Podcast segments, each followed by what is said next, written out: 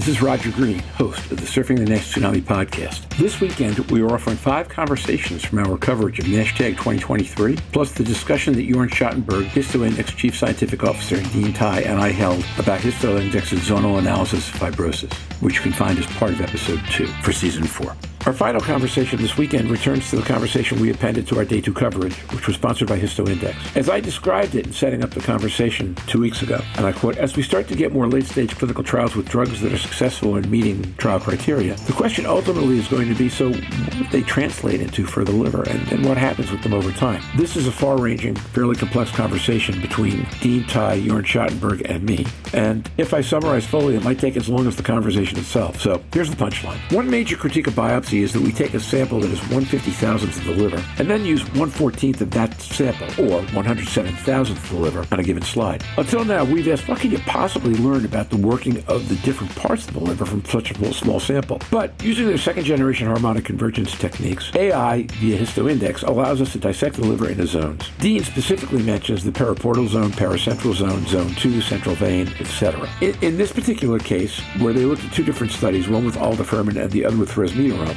in the resmetirom study, the overall assessment was statistically significant, and it became clear that the reduction was greatest in the periportal region. In contrast, a different study showed significant differences with aldafermin, but reduction was greatest in zone 2 and around central vein. In essence, a completely different effect. As Jorn points out, it really is fascinating to know that these technologies can tell us how much change in fibrosis and which drugs will affect regression in different parts of the liver. The rest of the discussion dives into what we can learn from this kind of technique and how we can learn it to define better and better targeted clinical trials. Select more intelligent drug combination therapies to study, and make far better use of the liver tissue patients give us today. It also shows what HistoIndex is working on in these areas today, including some truly tantalizing glimpses of the future. I think you'll enjoy it. NASHTAG 2023 was a watershed moment for fatty liver disease the place where exciting drug development readouts, powerful academic work on non invasive tests, and the willingness to dive into the toughest questions align in a meeting that Scott Friedman described as being like drinking out of a fire hose. So just sit back, listen, enjoy, learn, ponder, listen again if you need to. And when you're done, join the conversation in our LinkedIn discussion group.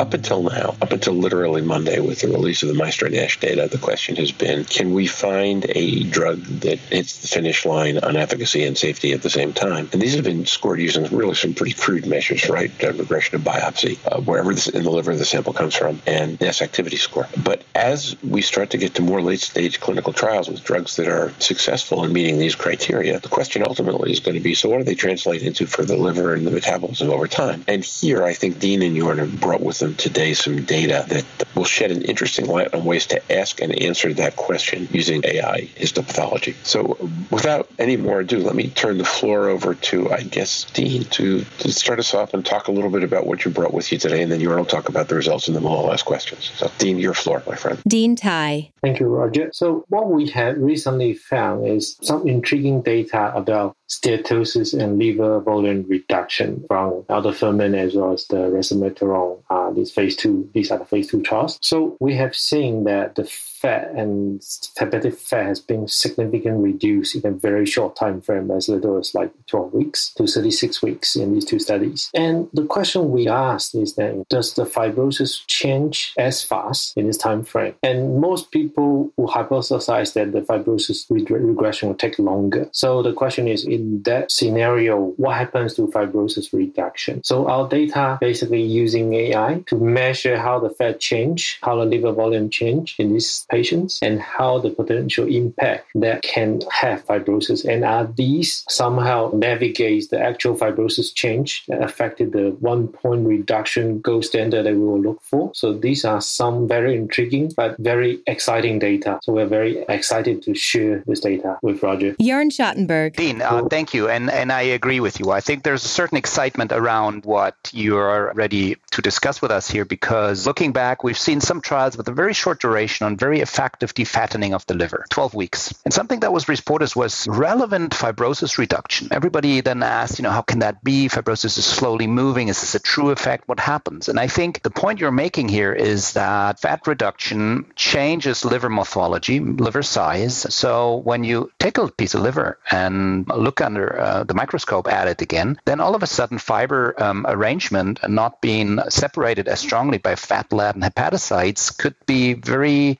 differently interpreted by the pathologist. Could go both ways, I think. And by dissecting the liver histology slides, what you're pretty much doing with your technology, by looking at it in more depth and subsegmenting, looking zonal distributions, looking at quantitative changes, I think is the next level to understand what's happening in the liver. And I think that's why I'm so excited to learn more about that and discuss the data. There's been a good example if I just look at the slides, and some of that data we're discussing here hasn't really been presented. Some of it was shown by Stephen Harrison during a breakfast meeting you held at ASLD, but I'm excited to share that some of this will be presented at NASHTAG. So whoever's interested, stop by and uh, have a look at our poster. The data that is being shown is going to be one based on the cohort four um, of the 24 week aldafermin phase two study, where by applying Q fibrosis and Q steatosis, you can show that there's actually comparable results between the pathologists if you use the categorical staging. But once you move to continuous evaluation of changes in liver fat and, and, and liver fibrosis, there's certain differences that you can say. And again, it speaks to the way we assess liver fibrosis in categories today to assess if an improvement by one stage has occurred. And while these are pretty crude stages, a lot of things happen in the liver um, which are then better captured by the continuous variable. Now, it's important to mention that this has not been adopted by the regulators, of course, but these observations on, on ordinal changes are, of course, relevant to the pathophysiology. And for that, I think there's a lot of truth in trying to explore and understand that better. Do you have any thoughts on that or, or, or any comments? And uh, I mean, you've been instrumental in, in developing this technology with your company. Thank you, Jorn. So maybe just share a bit more specific of what we did. We use AI to really normalize steatosis reduction. So AI being widely accepted assessing steatosis in liver. And another advantage is that AI can help us to dissect liver into zones like the periportal zone, pericentral zone, zone two, etc. So what we have done in the other aldafermin is that you mentioned that using fully quantitative assessment, we can see now a statistical significant fibrosis reduction. But with this uh, detailed assessment with the steatosis correction and the zonal analysis, in fact, we, we found that the statistical significant reduction of fibrosis is most potent in the periportal region. So these are the kind of assessment that the AI can help to find at a very reproducible manner. And these are the kind of things that are not being taken into consideration when we talk about fibrosis staging. And then with that, we started looking at this in all the fibrosis parameters, comparing. Now we're looking at the aldafermin as well as the resmetirom. So what we have found is something really intriguing. In the aldafermin study, we have we have found that once we applied this steatosis correction, most of the fibrosis changes in zone two and central vein, around central vein and pericentral. They are highly statistically significant. Okay, when we apply the same methodology on resmetirom, again we see very significant fibrosis reduction across the board. But this time, what where we see that happens, it happens also in zone two, but not so much in central vein, but a lot more potent in the periportal and portal area. So we see very two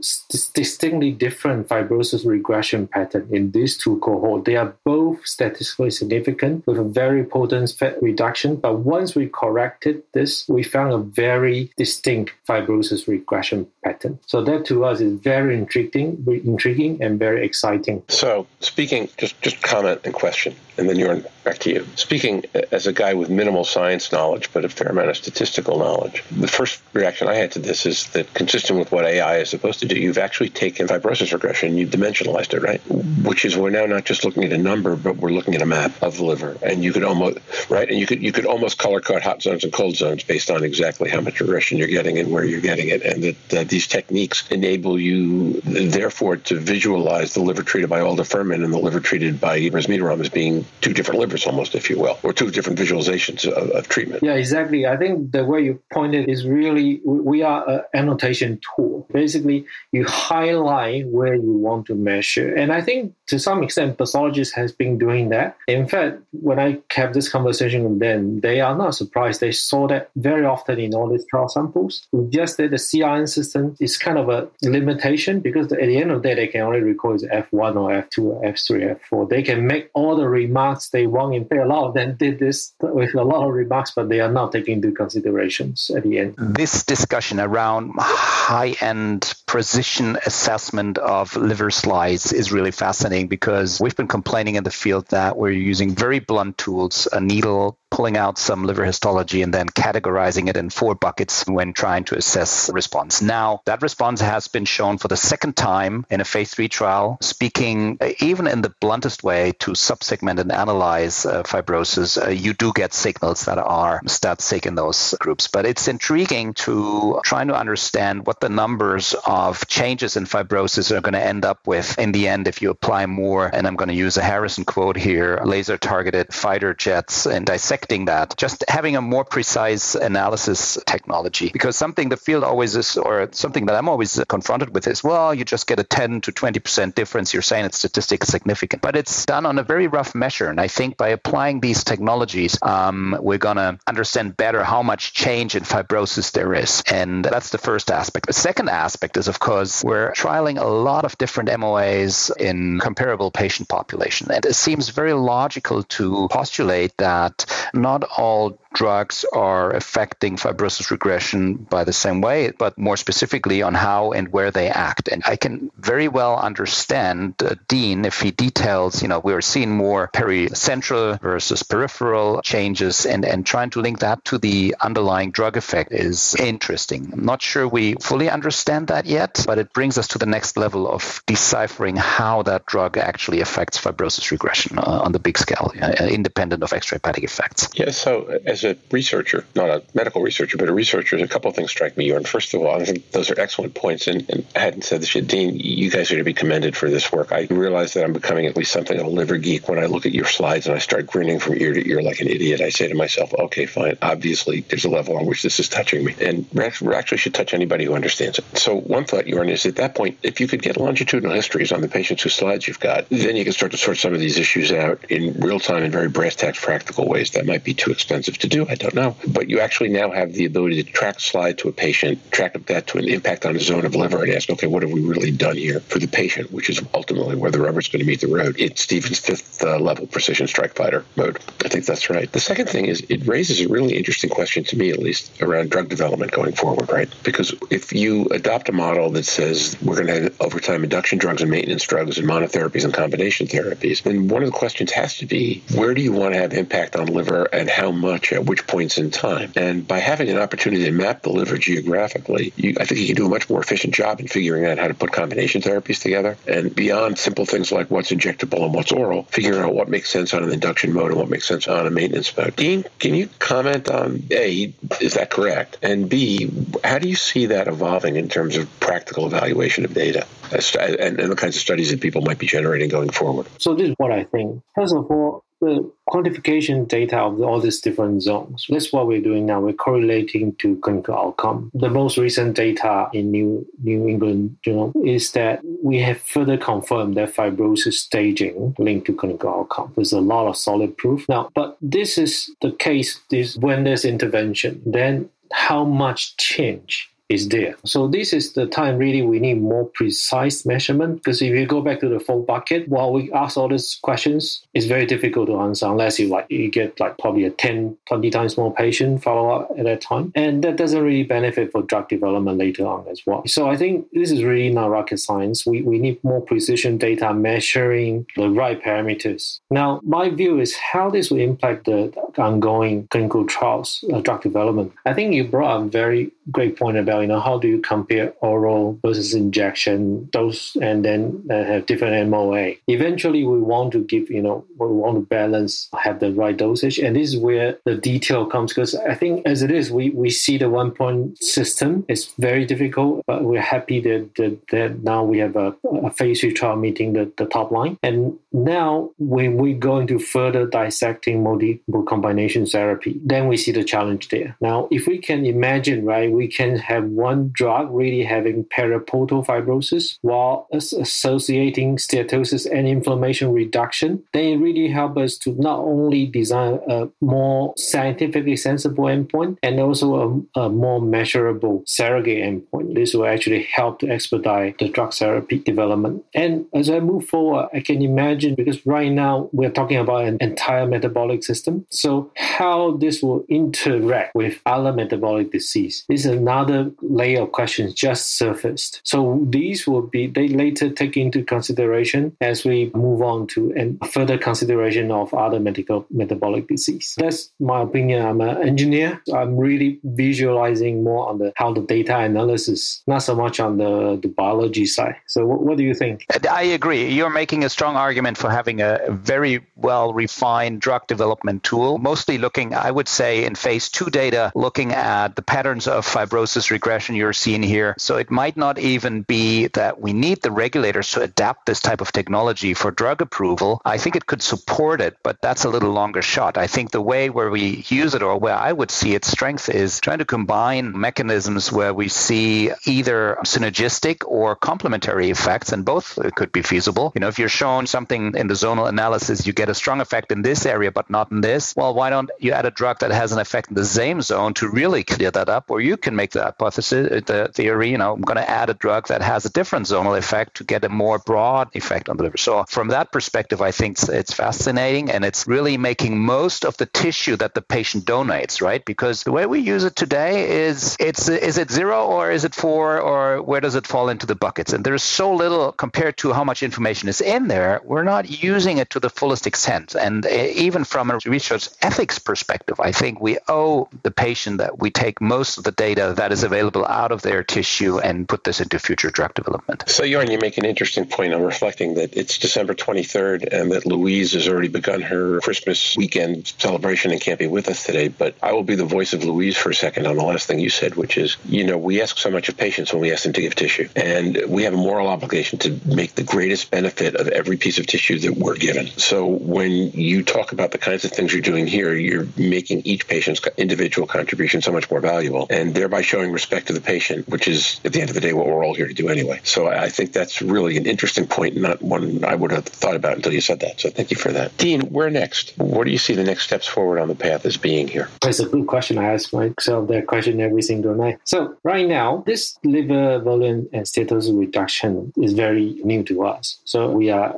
raising more questions than answers right now. But I think the first thing we will do is we will want to, we will need to correlate all this to clinical outcome okay, long-term clinical outcome. With that, we are working with regulatory agencies. We, we're working on multiple cohorts. These are serial and uh, some are multiple uh, serial biopsies with patients with uh, 10 plus years follow-up uh, to link to clinical outcome. And I think this really help us answer the question whether this zonal uh, and uh, effect uh, has similar or even better predictive value to the fibrosis staging. Okay, I think that's the first one. And then the second one is we definitely need to validate this in a lot more different MOAs so that we can have a better profile to design a better tool for ongoing clinical trials. We have been, on top of this, we've been developing a lot of visualization tool because the things we have seen, they are relatively complicated, like this steatosis impact on fibrosis, where the zones are. So so, so we will, in fact, we have a poster in NASH-TAG and we will present more data in the upcoming Asia Pacific meeting and of course the, the EASL meeting to really to show this uh, visualization tool. For one example is the radar map. Like all these specific parameter we spoke about, there are many tools like radar map. You can see multiple dimension of fibrosis changes. So it's not just a one point reduction. You can see whether the periportal is going up, pericentral is going down, and another thing is we are looking at the concomitant effects. How is fibrosis affected by steatosis reduction? And our most recent work in ballooning, we are looking at how does fibrosis interplay with ballooning. So all this information are now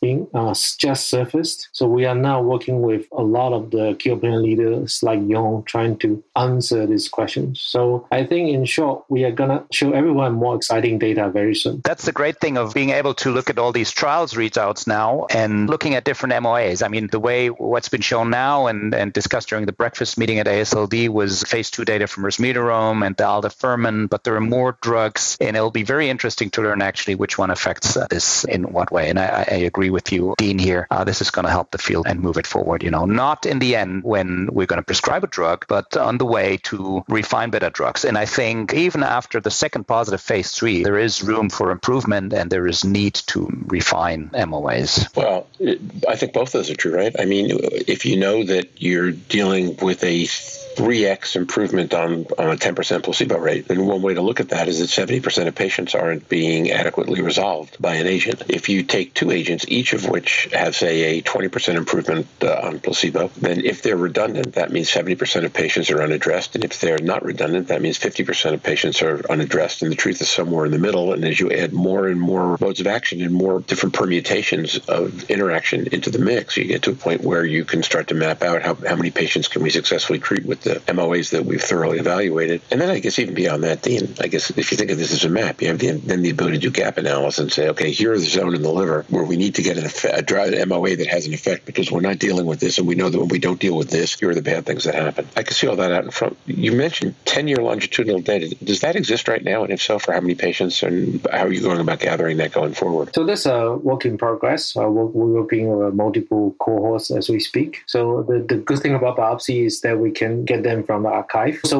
with our analysis, we actually do not do staining. So we can return the specimen afterwards. So we don't need to really sacrifice the specimen to do it. So with that, we have some preliminary exciting data. We will share them next year. And uh, right now, the preliminary data looks very promising, which frankly is not surprising to me because uh, fibrosis linked to outcome that's already clear is that which fibrosis linked to outcome. That's what we are explaining right now. Again, it's for me self-explanatory that uh, looking at fibrosis patterns, correcting that for what happens in the liver can give you more granular answers. And I'm sitting down with my pathologist every week to look at all the biopsies I did. And there is so much data, even after years, that you can get from a liver sample. And using AI augmenting the readout is one very logical step and one that I'd like to develop or see develop further, among others, through HistoIndex and Dean here for drug development. Yeah, your last comment points to the rather interesting idea that goes we have tons of data, not we, me, but we, the, the, the researchers and the companies, have significant amounts of data that have only begun or not even begun to be plumbed to the kind of depth that we're talking about here. So the value of what the work that people have done in the past can be fairly dramatically, if I understand your last comment, Jorn, can be fairly dramatically augmented by going and doing this even as a retro analysis on data that exists. The way I took your comment was that we don't even need new studies, although new studies are important, but we also have the ability to reevaluate old data in a different way and gauge the impact of that as well. As an engineer, I totally agree with you because there is abundant data. You know, this is uh, when we look at these samples, they are like gold mines. There's so much information, and I think we are all surprised that there's so little information is being used. And, and, and biopsy, you know, these are visualization, these are images, you know, they're very intuitive. You know, when I share with you, this is periportal and this is how the fibrosis change.